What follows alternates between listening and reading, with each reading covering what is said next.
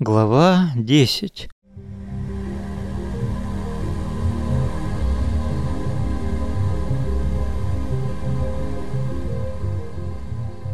Жизнь скроена из парадоксов. Сначала четверо ученых, работавших в библиотеке в доме супругов Гороховых, с трудом оторвались от своих исследований ради обеда, а потом им было очень жаль выходить из-за стола, потому что любой обед, а также ужин и завтрак в этом доме сопровождались чрезвычайно интересными беседами и дружескими спорами.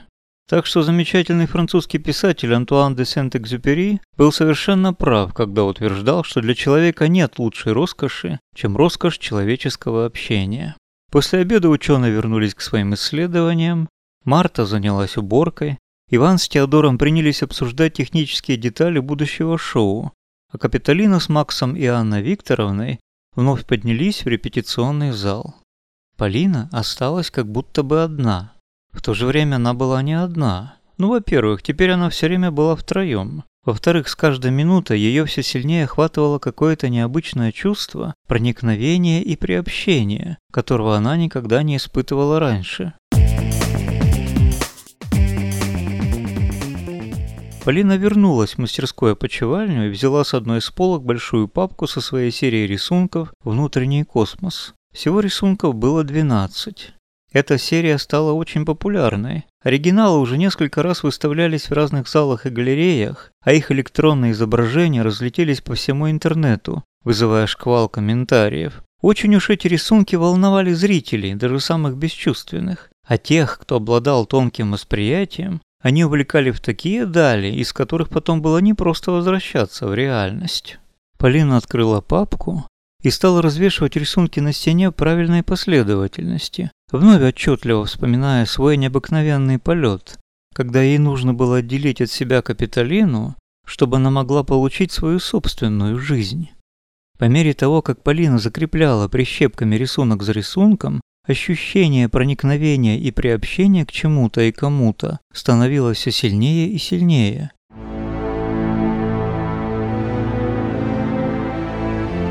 А дело было в том, что в этот самый момент Кен Эртон со вздохом закрыл папку с фото Дорин и стал рассматривать те же самые рисунки Полины.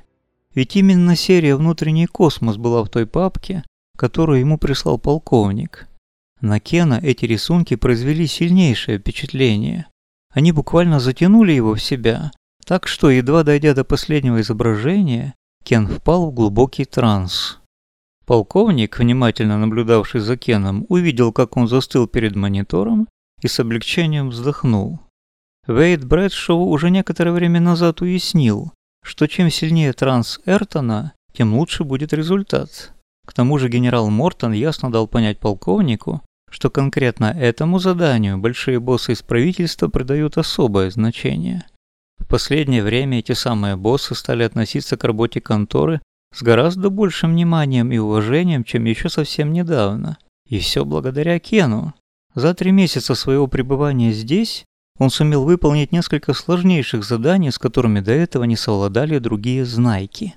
Опираясь на обрывистые разрозненные данные, Кен в каждом случае сложил их в единую картину с такой степенью детализации, которой традиционная разведка не могла добиться годами. Полковнику Брэдшоу Пришлось доложить об этом генералу Мортону, а тому на самый верх. Так что теперь Кен у своих руководителей, а точнее владельцев, находился на особом счету, хотя сообщать об этом ему самому никто не собирался.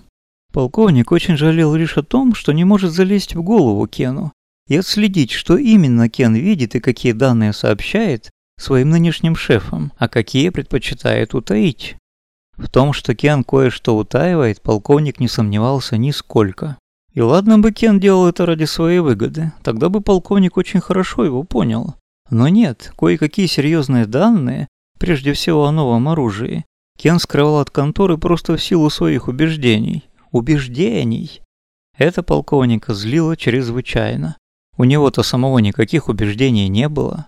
Он долгие годы прекрасно обходился без них, и дальше собирался жить точно так же. Подумав об этом, полковник вспомнил еще кое о чем и вызвал своего главного подручного.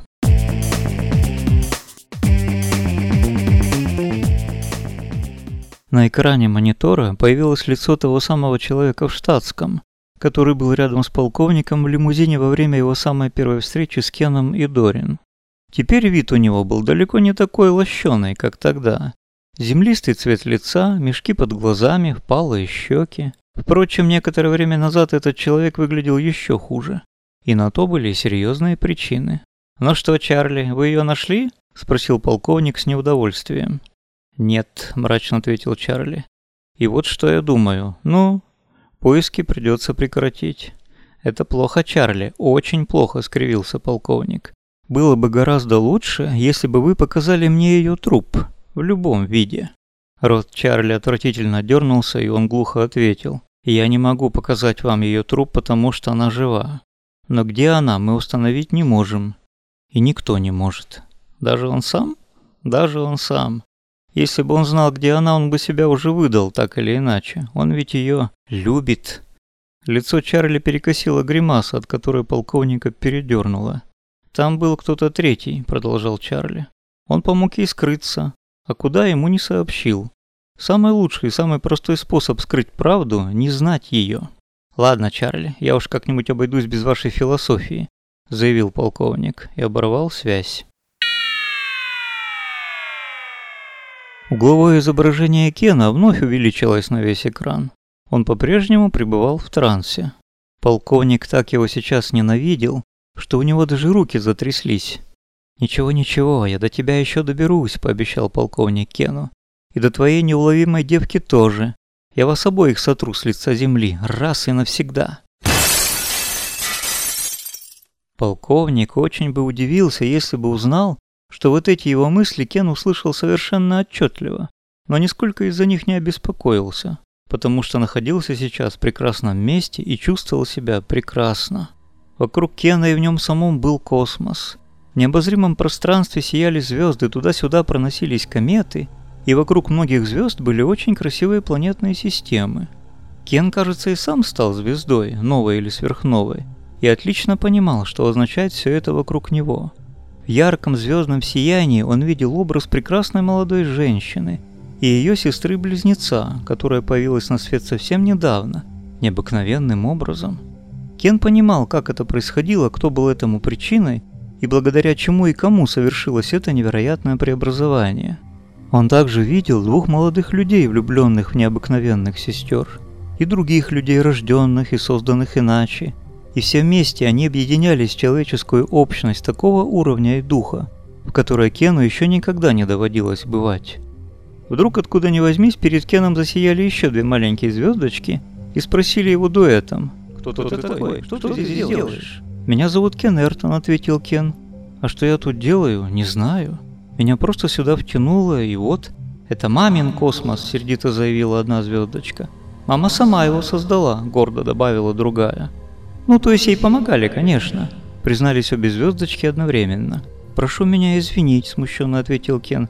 «Я не специально». Тут у маленьких звездочек сделался такой вид, как будто они к чему-то прислушиваются. «Ладно, мама сказала, что тебе можно здесь находиться», — заявила одна звездочка.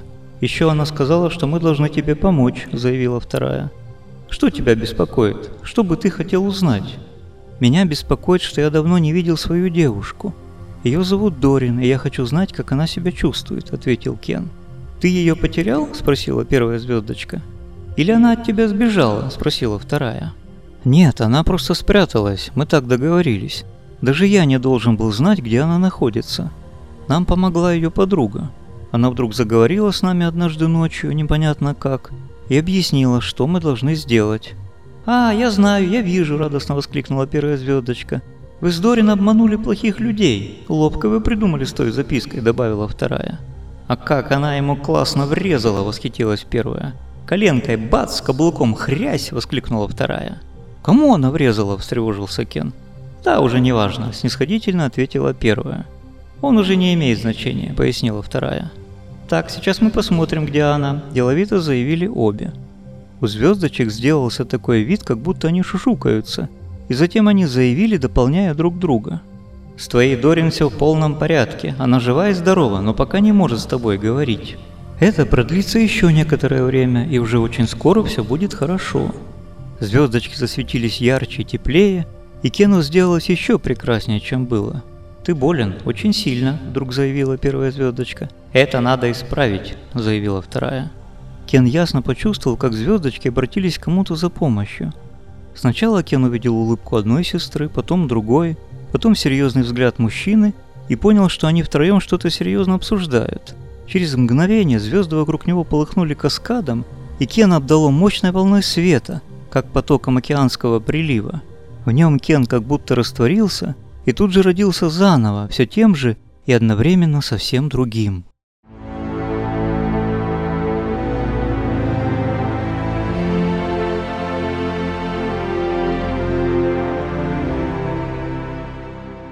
Он очнулся за своим столом перед компьютером и, задумчиво взглянув на последнее изображение серии «Внутренний космос», закрыл папку.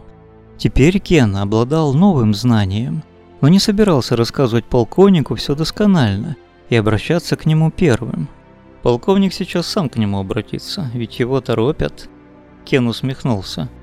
Вряд ли Вейду Брэдшоу понравится то, что он ему сообщит.